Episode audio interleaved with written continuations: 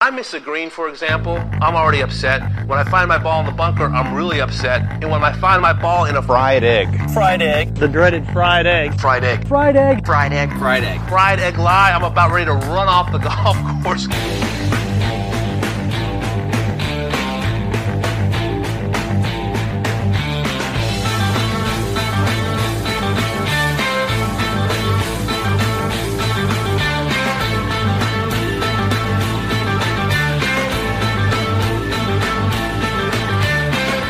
Welcome to the Fried Egg Podcast. I'm Garrett Morrison, and today I'm talking about golf course architecture with a U.S. amateur winner. Given that concept, my guest could pretty much be no one except for Richie Ramsay. Richie is a Scottish pro who won the 2006 U.S. Amateur at Hazeltine. He's also a four time winner on the DP World Tour, most recently at the Cazoo Classic last September at Hillside Golf Club. He's also super passionate about golf architecture, makes a point to go out and see courses wherever he might be.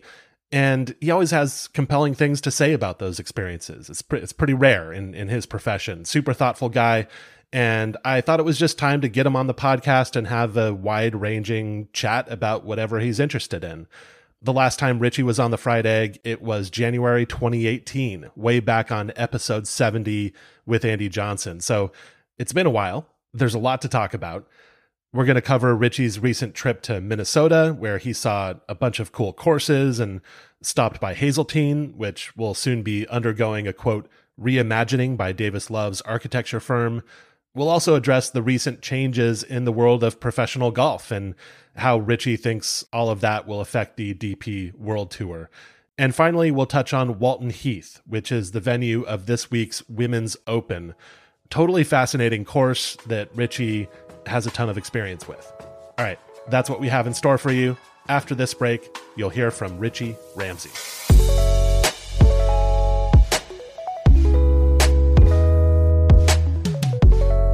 This episode of the Fried Egg Podcast is brought to you by AG1, the daily foundational nutrition supplement that supports whole body health. I drink it literally every day. I gave AG1 a try because I've never been very good at sticking to a routine with vitamins or pills. But now I just drink AG1 in the morning before my first cup of coffee, and it immediately clears my head and makes me feel like I've done something good for my body right off the bat. I started drinking AG1 a few months ago, and one thing I've really appreciated is how easy it is to stick to a routine. One thing that AG1 does is provide these travel packs. And basically when I'm on the road, which I often am, I bring the travel packs with me and I'm able to adhere to my routine even though I'm out of all of my normal routines. That's normally a time when, you know, vitamins and, and stuff like that that I know I should be doing every day, exercise, eating well, that's when that all goes out the window when I'm away from home. But with AG1, it's just so simple. You take a travel pack, you add it to some water, you shake it up a little bit, you drink it, and you start your day feeling really confident that you've covered your nutritional bases. So, if a comprehensive solution is what you need from your supplement routine, then try AG1 and get a free one year supply of vitamin D and five free AG1 travel packs with your first purchase. Go to drinkag1.com slash the fried egg. That's drinkag1.com slash the fried egg.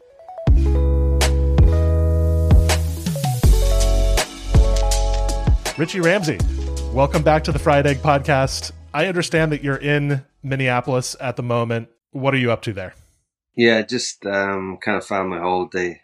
Uh, my wife's from Chaska, uh, which is is five ten minutes down the road from Hazeltine National. So um, yeah, just just out here enjoying the heat, which is good. We haven't had too much heat in the UK over that. You saw that at the Open, and then managing to play a, a few rounds of golf, which is nice. But the first sort of 10, 12 days, I was clubs away, chill, just go to the gym, spend a bit of time, spend a bit of time at home.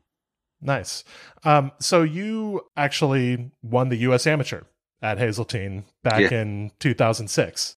Uh-huh. So, you know, when you think of that experience, when you remember that experience, what what comes to mind?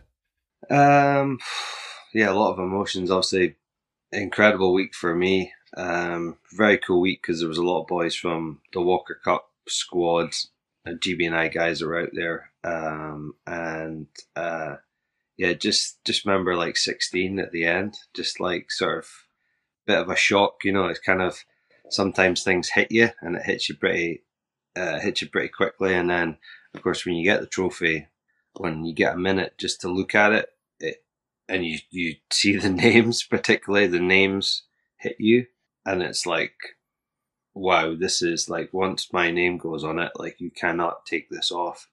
And you, you know, I'm not saying I'm uh, a world beater, but just the fact that um, you know Tiger Mickelson, and then you go further back when you've got people like Jones and stuff on there. That's you're you're, you're kind of very honored and probably humbled to have your name put in history with the same names as that really. So it was it was very very cool. Now I know Hazeltine is planning on a uh, what they're calling a reimagining of the course. Uh, Davis Love is going to oversee that work. I'm not sure if you have any insight into what's going on there, but I just wanted to let people know that that's happening. That's I, guess that's sort of a big story. It's a it's a major championship course, and um, I guess they're going to kind of go a different direction there. Have, have you have you seen anything about that or gotten any insight into that?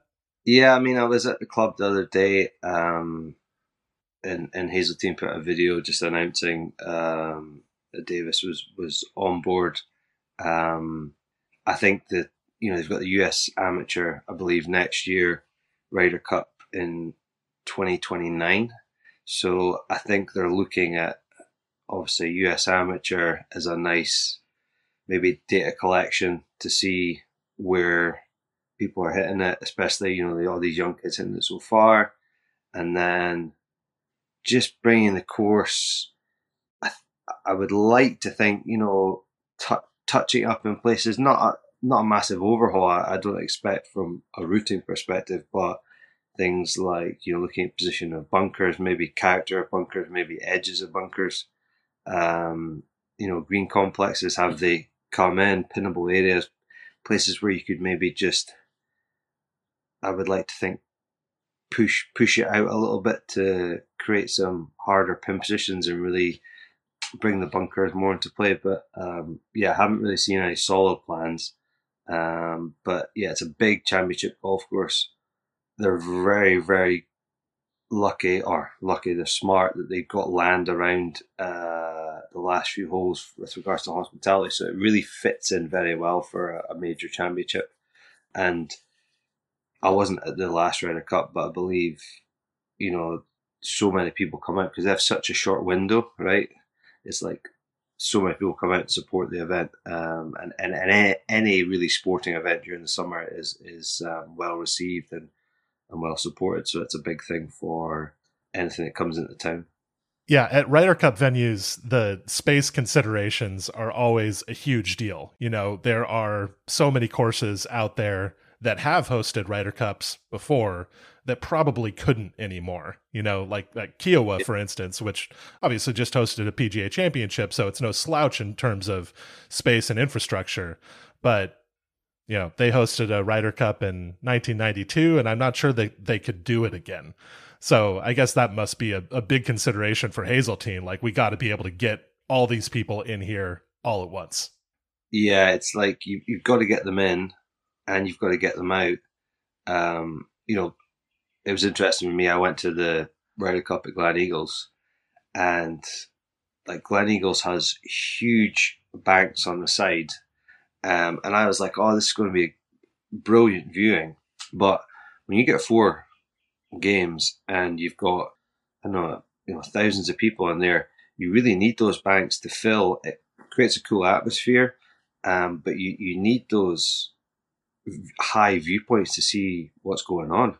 And it was amazing. Just, I mean, Gleneagles, from an infrastructure perspective, was ideal. Train station, motorway, um, you know, getting people in and out, the players stay on site.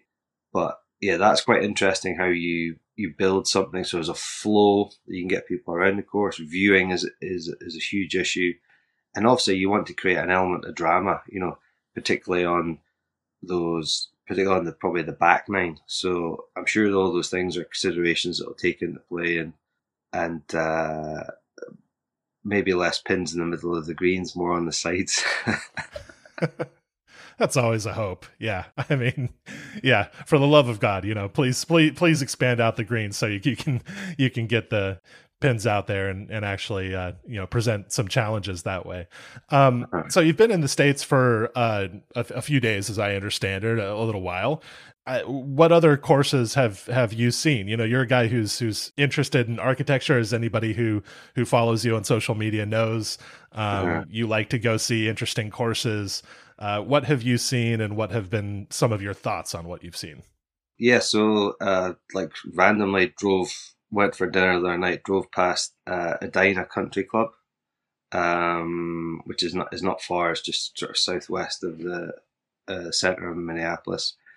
Um, just had a little look, and I was quite interested. So googled it, found out randomly that um, Tom Bendelow, who I think people refer to him as like the Johnny Appleseed or something of golf. Yeah, the Johnny Appleseed of golf. Yeah, because he, cause he just like went around the country, uh, you know, staking out golf courses in the early days. Like he's responsible for so many, uh, you know, of the initial iterations of golf courses.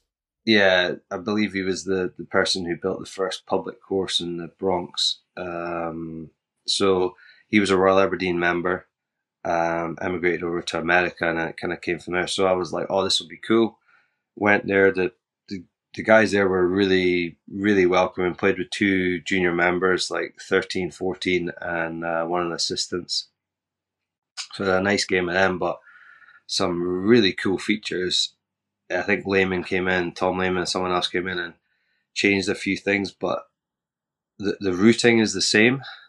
And I just thought like the way he works it through through the there's a little kind of valley, um, and then he goes up onto the high points some really cool movement in the land. Uh, love like the you've got these long sort of angled bunkers squared off. Um, they're really cool. A brilliant uh, favorite hole in the the course was um, was number eleven. He played this par five into the corner.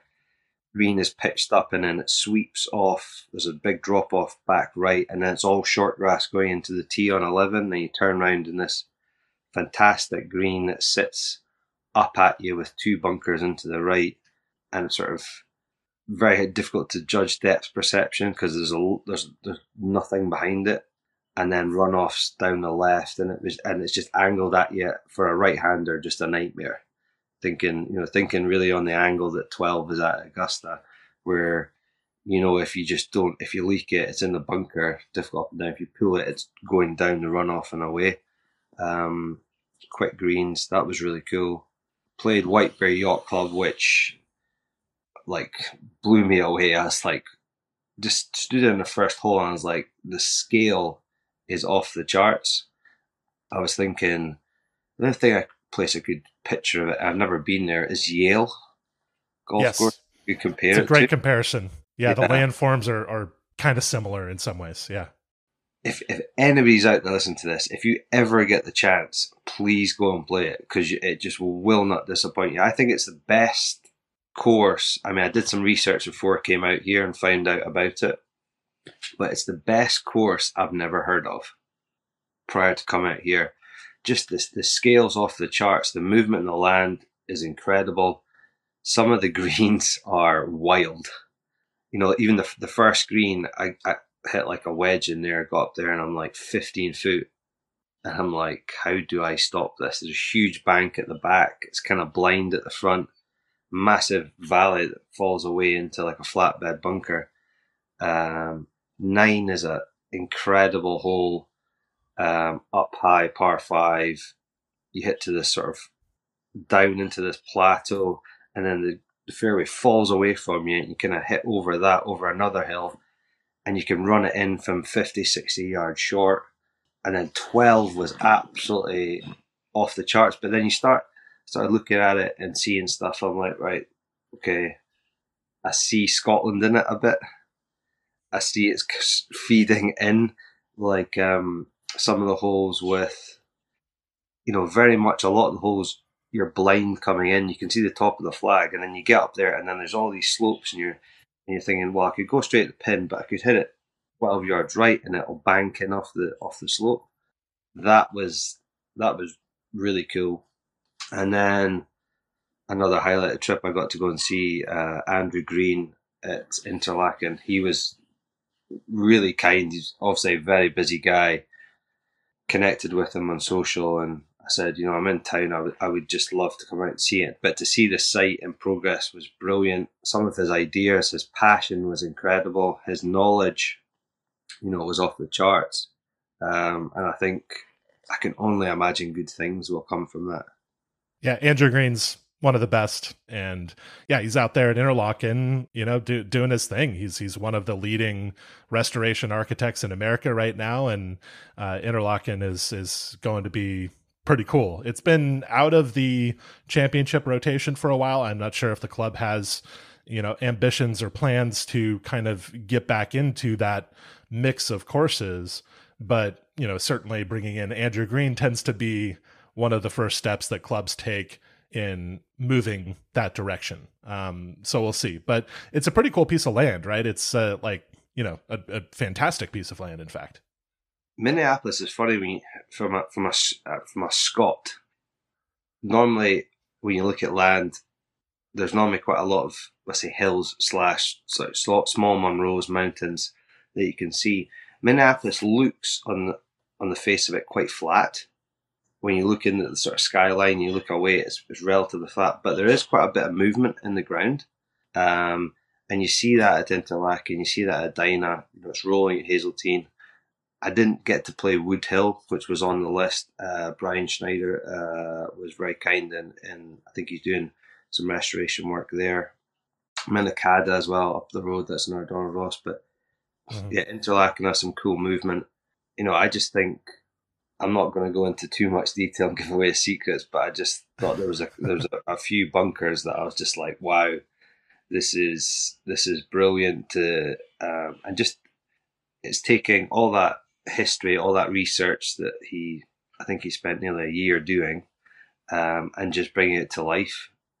And probably the other thing, as much as I enjoy the golf course architecture, I do love the buildings and living in Edinburgh. I'm, I'm very uh, fortunate to, to see that all the time. But uh, the clubhouse, um, both at Edina, the restoration they'd done in some of the rooms upstairs, and at Interlachen was was absolutely first class. Um, just a beautiful, beautiful setting and um, and and nice golf courses to go with it. I think Minneapolis is is one of the most interesting golf cities in America for sure, and a lot of the work that they've been doing recently is sort of raising its status. I think even more you know, at, in in Chaska, uh, where where where you technically are right now, I believe, um, in Chaska, they're they're doing a really cool short course project called the the Loop at Chaska. Uh, ben Warren, an archi- a young architect, is is sort of overseeing that work, and I think it's going to be really fun when they're able to open that course. So that's another thing to keep an eye on um, in in that area. Um, all right, so so shifting gears a little bit, talking about you know how your play has been recently. Uh, you've been you've had a lot of really good performances recently. Uh, yeah, uh, you know this uh, there's there's a bit of a, a resurgence going on in your career, which has been really good to see. So you know last year you won on the DP World Tour for the first time in a few years. And I thought it was very appropriate that the win came at an architecturally interesting golf course, which was yeah. uh, Hillside Golf Club. Um, so tell me, like, what what do you like about Hillside, and why do you think you you play well there? Hillside uh, is, is right beside uh, Royal Birkdale um, in Southport, and first played there when I was 16 and was kind of like growing up at Royal Aberdeen. It's very much you, you, you're hitting through valleys and you've got the dunes that come in, particularly on the back nine at Hillside. That's that's very very similar. You know, this again we talk about scale. Uh, the scale of the of the dunes at the side is really really impressive. Um, the club is very, very welcome. The members were great. They've put on a few tournaments over the last few years, and I think all the players enjoyed the challenge. It moves. It's not a traditional link, so it goes out and back. So it a lot of the holes move in different directions, and it kind of makes you feel uncomfortable. Um, you know, the best example of that is like Muirfield with the the clockwise and anti-clockwise loops. It, it never lets you settle, which I think is quite good. There's a few holes that play in similar direction, but particularly in the back nine, it's every different direction. I had that in my mind because I'm quite I'm not the longest player in the world, but when we played the back nine, particularly on the final day, I knew that was straight and I could shape it holding it into the wind right to left or, you know, holding it in wind left to right. So I was fine moving the ball either way. And that, knowing that, having that, that was coming at me, I was more happy or more comfortable doing it than probably maybe some other players uh, in the field. But just, uh, I just enjoy the movement in the ground. It's very natural. The greens are relatively flat, so the internal contour is relatively flat, which makes it very playable for members, particularly when it gets windy. But there's a lot of external contours. That's something that I learned a little bit about when I were building Castle Stuart about that idea, and I like that idea because it makes it very playable for everybody. But there's also routes to get into the green, and it's still a challenge for the, the best players, um, which it turned out to be. I think the winning score was 14 under. It's just a fun course to play, and you play pretty much through the your bag. The only thing you would say is that with technology, the fours that were more of a challenge, and maybe some of the corners the guys can cut. You know, it'd be great to see you know, maybe five, four irons come in some of those greens, which can take four and five irons. You can land them short and run them in. Um, but definitely a place where there's options off the tee. You can play aggressive if you want, but you're going to have an element of risk um, coupled with that aggressive nature. So a thinker's course, and when it played relatively firm and fast, that's why that's why I enjoy because everything becomes smaller. You've got to be tighter with your dispersion. You've got to be tighter with your approach play, and makes missing greens uh, a lot harder. Was was it that win that qualified you for for the Open Championship? Um, it was uh, so it kind of part of, part of it. It was finishing top thirty in race Dubai gives you gives you a spot in the Open. Um, that's something that obviously is quite special to me. Again, I always look forward to links golf, particularly in courses that I kind of in, enjoy. I, there's definitely something, there's a relationship between courses where I stand on the first tee and I'm like, I'm looking forward to the walk and how I play definitely sort of is elevated because of that. And I just, you know, like White Bear yesterday, you know, the, the front nine, I didn't play that great, but I was just looking around and I was like, this is this is very very cool, and it's all those courses that make sense to me from a strategic viewpoint. You know, like where the bunkers are, um, like I say, different different routes into the hole, how we play holes differently from one day to the other, um, options, uh, land movement, scale, all those things that kind of, if you're soaking up and getting hit by them all the time, it elevates the experience for me.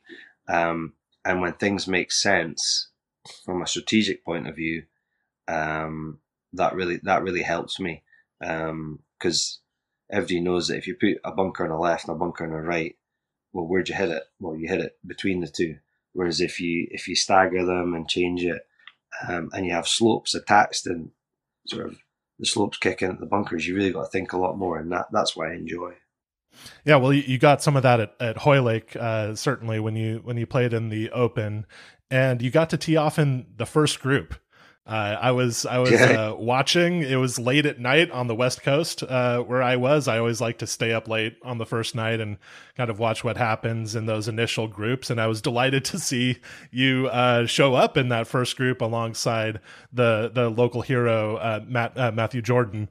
And so you know, take me through that experience. What what was it like to be in that first group off in the open? Like that's a pretty big deal.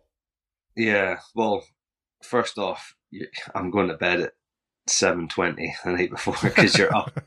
but yeah, obviously, uh, playing with Brandon, who I know as well, but the, the sort of um, you could maybe say it was the Jordan effect and not the Um, the amount of people that were there, just the fact that it's the first tee, his home club. Um, there was, and it's a real, it's quite a cool walk. You walk over the bridge, down through the sort of there's like a tunnel, and it, it's funny how we talk about architecture sometimes and talk about kind of compressing and releasing in some golf courses, and the art, the way the R&A have done that with the first tee setup was quite cool. We come in through a tunnel, and then you walk in, and it's really tight round the tee, but quite vertical. Um, and even when you walked on the tee, there was a great round of applause, and it, the fairway was lined, and and that was very cool. That's something that I'll remember uh, for a long, long time. Um, you get goosebumps. I try to forget the first tee, the, the, actual way I hit the first tee shot, but the experience um, up to there was was really, really good, and and just a, a cool thing to sort of add to my CV that I've, I've done and experienced. And um, yeah, it was something that when you've got crowds like that in a, a, kind of special tournament, it really elevates the experience and the the feelings, the noise, you know, the goosebumps and stuff like that. It, it was very very cool. So, from your perspective, what makes Royal Liverpool so challenging? I would say the, the, the bunkering is a big thing. You know, you see a lot of people were playing that sideways. I mean, I played out sideways or backwards three times. Um, so the the penalty for hitting it in the bunker is severe. That first of all, that and, and that plays into your mental perspective. Because because you know it's there, because you know it's a shot. It's it it plays into the way you swing the club, um, as opposed to a standard tour course where you're like, well, I can just swing away. If I go in the bunker, it's probably better than being in the rough. So that element to it is quite big. I think there's a lot of holes where you're you're partially sighted. You know, whether you're hitting over a bunker or you can't see the bottom of the flag, um, particularly on the back nine when you when you play those holes that go down and come back up. You're playing on that that's well not the water's edge, but you you're generally hitting it um, down towards the bunkers. You're playing up towards the greens, so those runoffs at the side play into it, um, and and you're hitting into greens that are put in the back nine, long and generally quite narrow, off a side hill lie, and then you add wind into it. So you've got slopes that are feeding everything off. You've got a side hill lie which you've got to manage, and that's if you get past the bunkers, and then you add wind into it. So all the combinations make it quite tricky. I would say you have to shape the ball quite a bit. There's a lot of holes where I mean, I, I felt myself like, okay, on this one, I'm going to hit a little fade and hold it into the wind just to stop the ball running across the fairways. And then when you get on the back nine, you, you kind of feel like, okay, I've maybe hit a couple of fades to hold it into the wind. And then you get on the holes coming home, and if the wind was generally into off the left, it would suit someone who could hit a nice draw and hold it in. Because if you can't hold it even if you hit a straight shot, the wind is pushing it and it's just funneling into those bunkers all day long. And and I, am the kind of person that if I would see a left or right slope, it wasn't that f- firm because it did rain. Um, but if I see a left or right slope, I'm trying to feel like I want to hit a draw into it to hold it because I know that anything that's left or right is just funneling away from you. So it was it was a little bit unfortunate that those slopes didn't come to life because of the fact that you had the rain but I think all those little combinations, uh, and it it kind of stops you all sometimes hitting driver as well. That's probably one thing, particularly for the longer players. If you play it with even just a little bit of wind, you actually don't have to hit driver that much. Um, if you're trying to pick it apart, mm. and if you do hit driver, like I said, a little bit like hillside, there is the relevant amount relevant amount of risk that there should be it was interesting. There was a couple holes though. If you're really long, like two, three, four, five, six, seven, that if you can get over the bunkers, it's a massive advantage because you get the angle. Like two, you saw that shot that Rory hit where he almost got relief from the grandstand. He just he's like, I'm taking the bunkers out of play, smash it down the right, and then you've got a direct line up the green with a wedge in your hand. So I'm sure the data, I would be very interested to see data collection points on that and scoring Yeah. relevant to that because some of the bunkering is at times can be quite symmetrical. So I would I would see I'd be interested to see what they do with that. Um, two, seven, and fifteen bunker placements. You can I played with Kurt Kitayama. He hits it pretty far, and Yeah, I could see what he, I could see what he was doing. You know, which takes that element of strategy out because I'm like, it was like here's all the strategy, right? But if I can hit it here, I take it all out of play. Right. Uh, So I think there's definite scope to improve the course and make it make it harder and make that strategy element come into play a bit more. Yeah, I mean, it, it shows you how hard it is to keep up with distance gains when you don't have trees all over the course, right? Because, you know, you can use trees to kind of dictate how players play a course, which makes it less interesting, right? It, you don't have the same freedom of play. But that's one way to keep Rory from blasting it over everything. And I saw him do that a couple of times. It may have been on two, it may have been on four, but one day, I think it was on Saturday, he just hit it 30 yards farther than everybody else and hit it over everything and had a little flip wedge into a hole that should be long and hard. And I was just like, man, that is, you know, this is a course, yes, where some precision is really important, but there are a couple of holes where if you have that extra gear of Rory type power, then man, is is that a huge advantage? Yeah, because you're because people hit it are hitting it into the same spot. You can you can definitely see why Tiger won there, and he just took the viewpoint right. I'm going to play from here, but that played to his strengths because he's obviously um, I don't know the stats, but he was a fantastic uh, iron player, particularly yeah, from I mean, best of all time, more than likely. yeah, middle to long distance. And I bet he was like, "Oh, this is great, right? You guys hit it all here, and then I'm just going to beat you from here because I know I'm the best." And obviously, absolutely fantastic putter as well. Um, and then when Rory, Rory won at Hoylake, yes, it was slightly different, but I could see where it was like if you have three bunkers, he knew that maybe I see only one of them is in play for me. I just need to worry about that one and I can either challenge it, potentially try and get over if I hit it really good, or take it out of play by hitting it down one side. So, yeah, that that staggered bunker system, I'd like to see a little bit more, and it it would just challenge the whole of the field more, um, and it would give you, particularly on holes like two, it would give you so many more options. So instead of just like short of the bunkers and long of the bunkers, it would be like, right, okay, well, I can go short, I can go over the first one and short of the last one to get the angle and have an easier shot in, but I'm taking on more risk. And if you push that second bunker on the right further up, then the question that I'm being asked is the same question that, that Rory's being asked, as opposed to he's like, well, I'll just take it out. The difference between his drive and my drive, then you're you're talking 70, 80 yards. Um, and that's a huge gap to fill. Yeah, very very tricky problem for course setup teams right now and for architects. So um, I'll be curious to see how they handle it at Hoylake. I mean, I'm sure that there are some things that they want to address before the next time an open comes back there. But the course in general, especially since we didn't get the the weather we were expecting, except for on Friday, which was wonderful to watch, the course held up pretty well overall.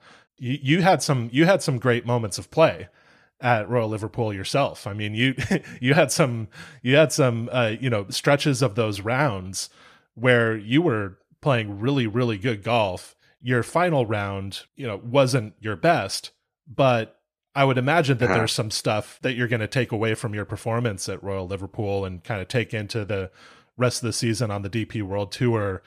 Do you have thoughts about that? Yeah, oh yeah, definitely. I mean, I think I would say that um, you know a lot of people do say it, but like James Bledge and his team did a, a brilliant job in setting up the course. You know, the weather is not controllable, so you can only present the course in the best possible way. And I think I think they did a really really good job of that. my game was was really funny. I went through spells where I played the way I think I should play, very very steady, and then had a couple of just shots where even I was like, "Where did that come from?" That is few choice words to myself. It was very much like, "What the are you doing here?" And and that kind of derailed me. I didn't get off to the best of starts. Obviously, the one, two, three it's a tricky start at Hoylake, and I think if you gave any player on that field, right, you're going to be level par after three, you take it. But at the same time, I feel like I understood what my problems were. A couple of rescues off the tee. You know, I came here. Luckily, I went to the 3M Open to see the guys at Callaway. Got some new clubs built for that purpose because I want to be able to be a little bit more confident off the tee with, um, like I'm very confident with driver, but more like long irons and and uh, and rescues off the tee. Um, so I've got some new clubs built for that, and that'll help me moving forward when I'm playing courses that are a little bit firmer and faster, and you can chase it down there, and it's more of a positional course. But the one thing I realized is that, and I've been playing golf for a long time, is that even if it's a major, just believe in your ability. Like never stop believing in your ability. If I'm playing a monthly medal or going out and playing by myself, I just kind of go, well, it's 144, the wind's off the right, I'll hold up a nine. If I'm playing an open, that should be the way it should be. Don't overcomplicate it, keep it quite simple, and remember how good how good you are at golf. That sounds funny, but Scottish pessimist uh, that pessimistic out, outlook can sometimes uh, seep into my, my game, and that's something that I need to remember.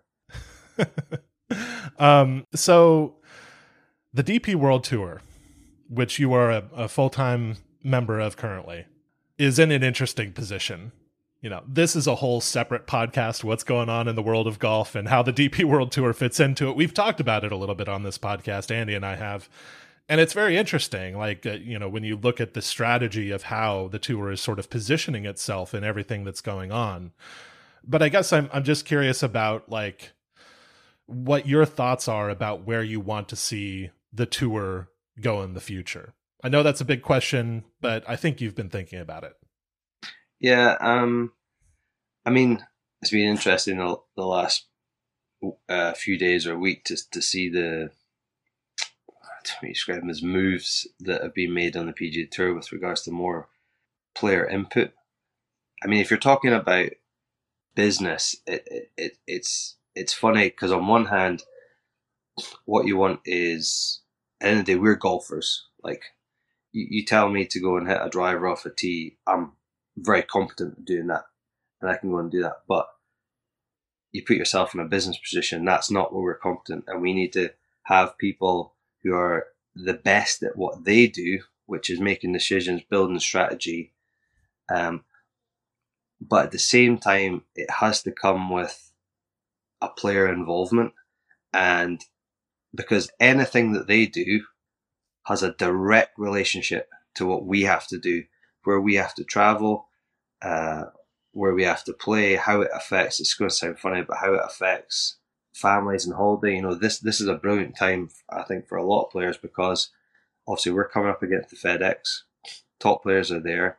This gives us a nice break, um, particularly in the middle of what I would say is like British summer um, for a lot of guys in continental Europe. So downtime, and then the back end of our season is is loaded, and that that's a that's a good decision. It's kind of like, hold on, well, you guys don't want to uh, put on tournaments because all the stars are, are pretty much in the FedEx.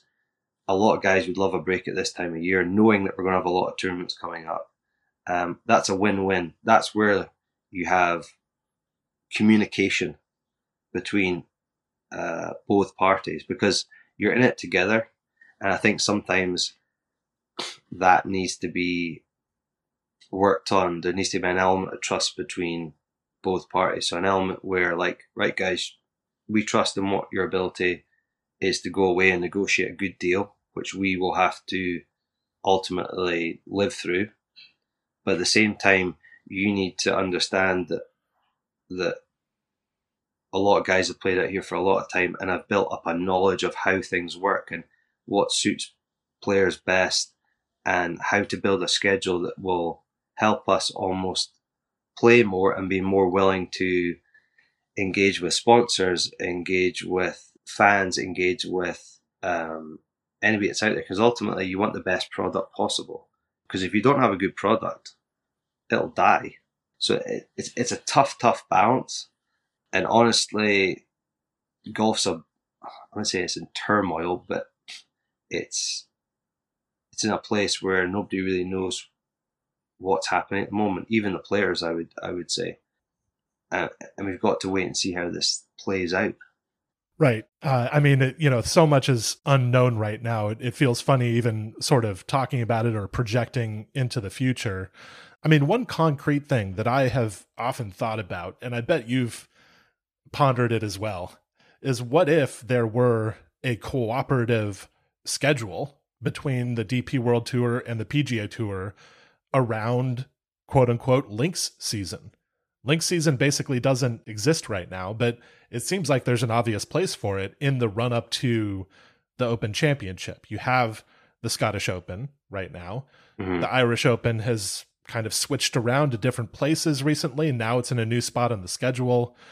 Do you personally see any possibility of there being like a a world tour type links schedule of some kind around the Open Championship, or would that just like be too hard to pull off?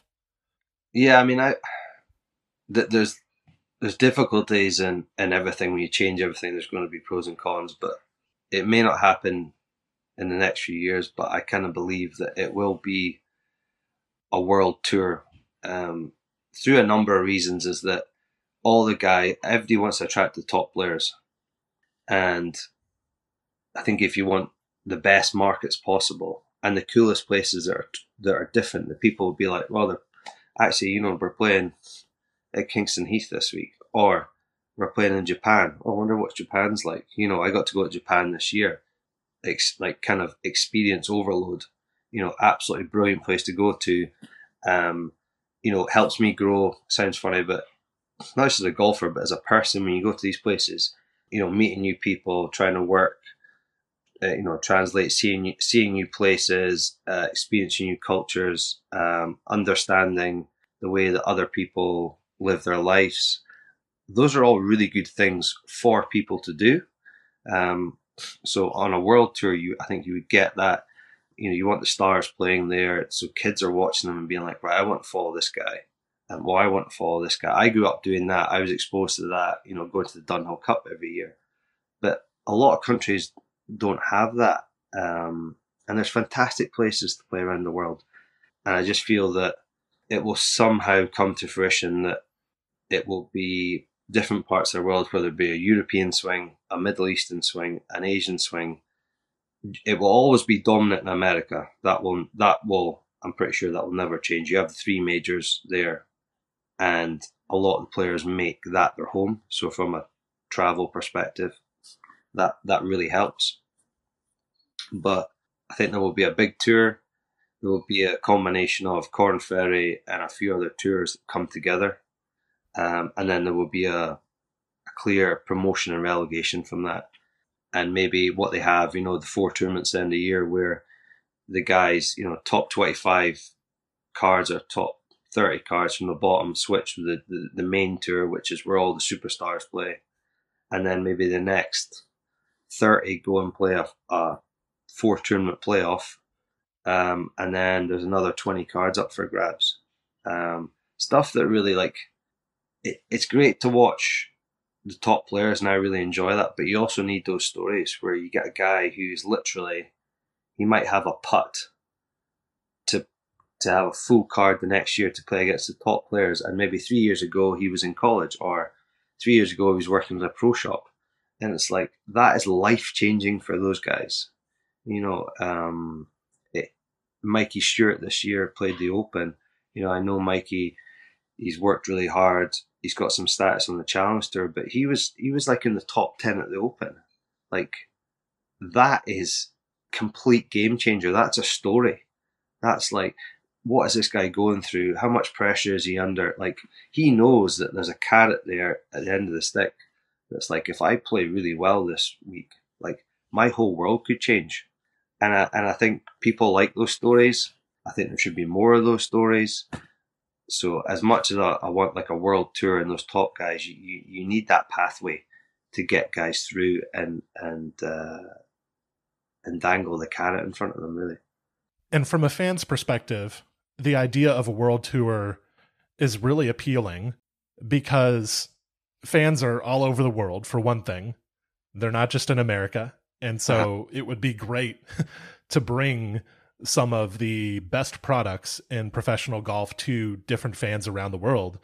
And second of all, I would sort of know how to contextualize each tournament. Like, I'm interested in watching a tournament that isn't necessarily full of the absolute best players in the world if I know that that tournament is more about qualifying for the next level. I'm interested yeah. in watching that tournament. You know, that that that is compelling to me. But if every tournament is kind of in this little middle zone in between being elite and being a, a sort of feeder event, then I don't really know how to set my expectations and what to watch for. But if everything has context, if we have a, a set of top events and then other events that kind of qualify players for those top events, then that starts to click for me and that yeah. starts to be something that I can really invest in as a fan, just from from my perspective. Yeah, like we we have um well we I say in the down in England they have the obviously the, the Premier League, which everybody watches, you know, the huge teams, Man United, Chelsea, all, all the teams that people around the world know about. But you obviously have the, the playoffs, which is the league below. And I actually watch. I actually keep an eye on the playoffs because it's the golden ticket for these clubs to get into that Premier League, to change their lives, to play against the, to play against the best of the best. You know, to go to an Old Trafford, to go to Stamford Bridge, to cheer on your team. You know, and those are huge, huge games, and it's sort of, but you you need the story behind that.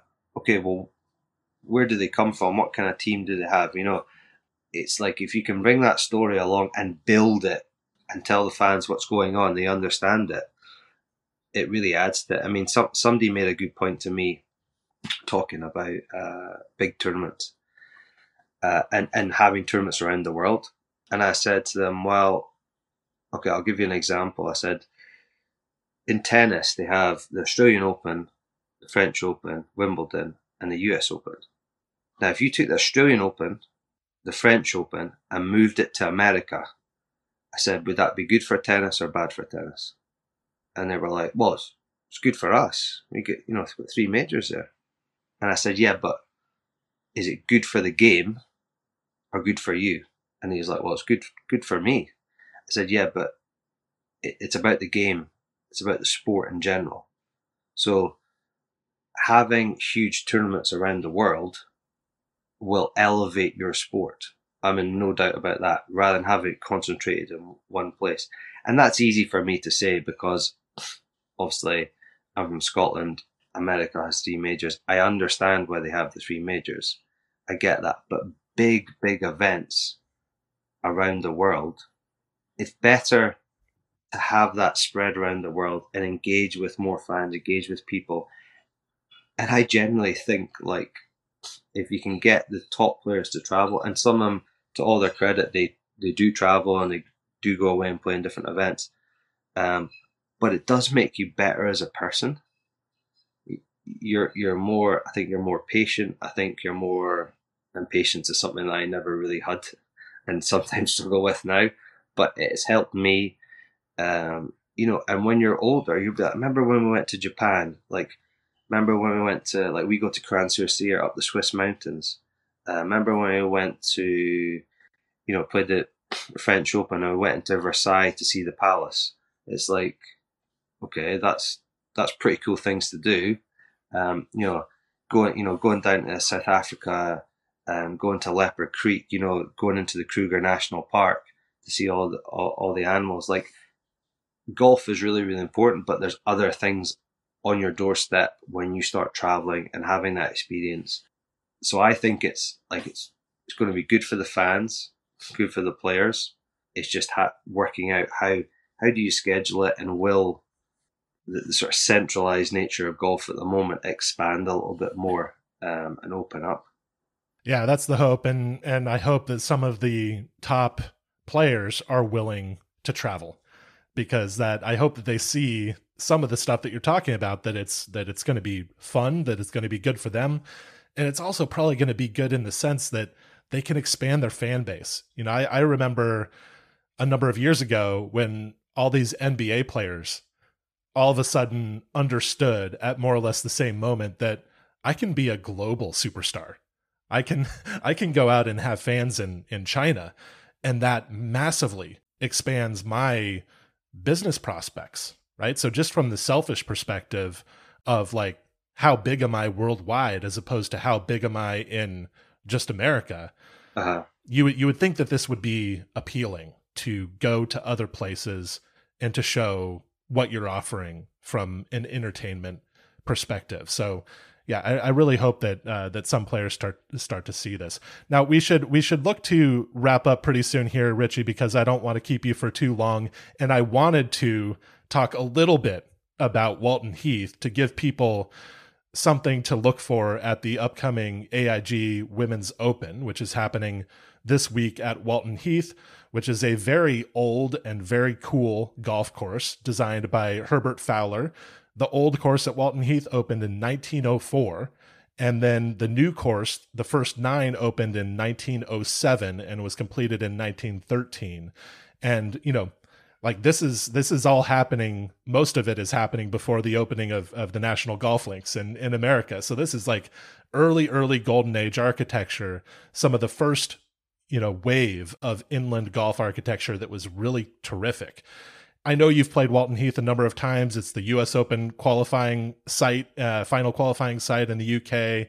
Uh, you've played some tournaments there, so maybe just give people a couple of things to look out for at the Women's Open. What's what's special about Walton Heath to you? I mean, it's it's, it's a cool site. Obviously, it generally plays firm and fast. Although it's not links, there will be bounce in it, um, and there is ground game there, so there's generally a route into the hole or into the green.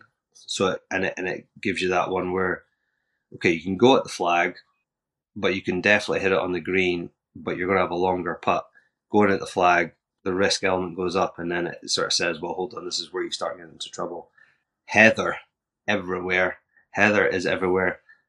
People, if you haven't experienced Heather before, it is nasty stuff. So driving the ball, keeping it in play will be really, really important. There is a few tilted fairways. So with firm and fast tilted fairways, you've got to be mindful of where you land the ball. Um, the women are obviously experts at, at being accurate off the tee, but definitely that plays into it. You wouldn't think it, but every time I've played there, the wind plays quite a big part. I've never really played there where it's been flat cam, and it's it's on it's heathland. It is surrounded by trees on the on the very very outside of it, but the wind whips across that place, and it definitely plays very very tricky when the wind comes from a certain direction. Um, you do get a lot of crosswinds, which you know you've got to hit it down the side, so you're kind of hitting it at the trouble and trying to fade or draw off that. The greens are relatively flat. They're very, very difficult to read because they're very, very old greens and they've got lots of little subtle breaks. So, I mean, it is a it's a beautiful course to play. Uh, both courses are very, very good, really fun. They have different stretches. Generally, the the old course, um, tough opening stretch, you know, and then there's a little bit of a respite in the middle where there is some opportunities, and then the end is one of those places where you can really get it going because there's a couple of par fives, um, and I would say shorter par fours, but it's really all about position, staying out, with staying out the bunkers, because if you're in the bunker, it's kind of like a can be kind of like a links golf where it's a you, it's a shot penalty. So um, positional golf, once you're off the tee, you're fine. Let's go at it.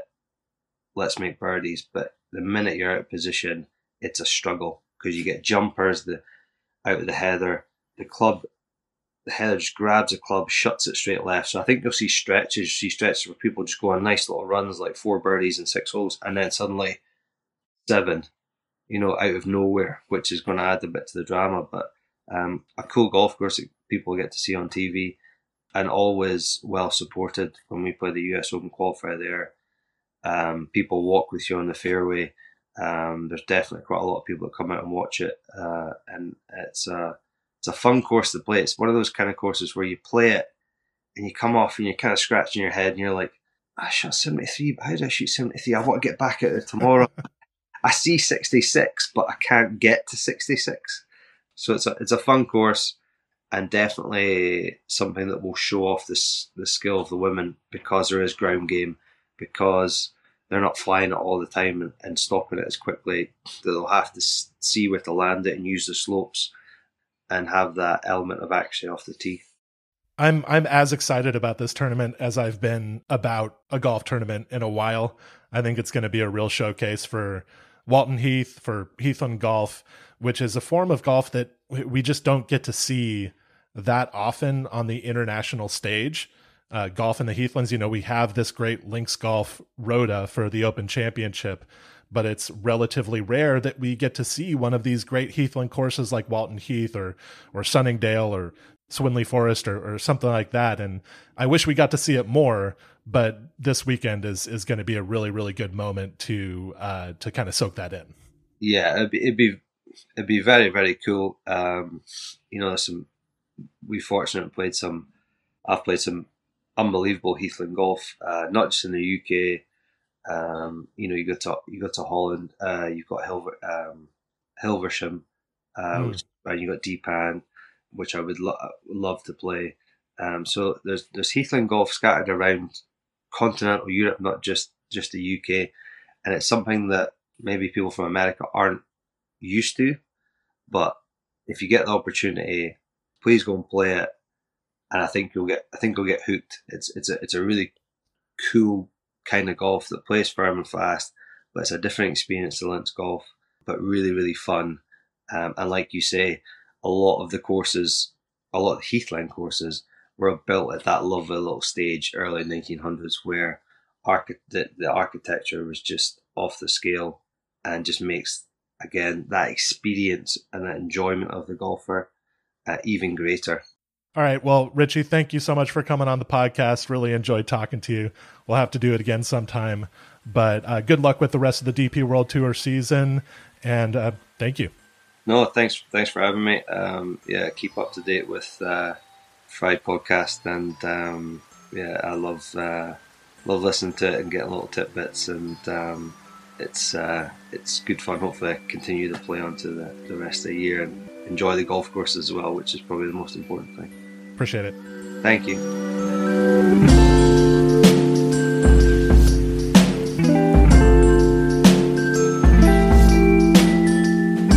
This episode of the Fried Egg Podcast was edited by Matt Ruchis. Thank you, Matt. One big thing that you can do to support the Fried Egg is to join Club TFE. We have all sorts of things going along with this membership, one of which is content. We post new stuff on the Club TFE blog pretty much every day. Every week, we have an extensive course profile with photos and an in depth description of the course we also have articles on professional golf and other subjects in there.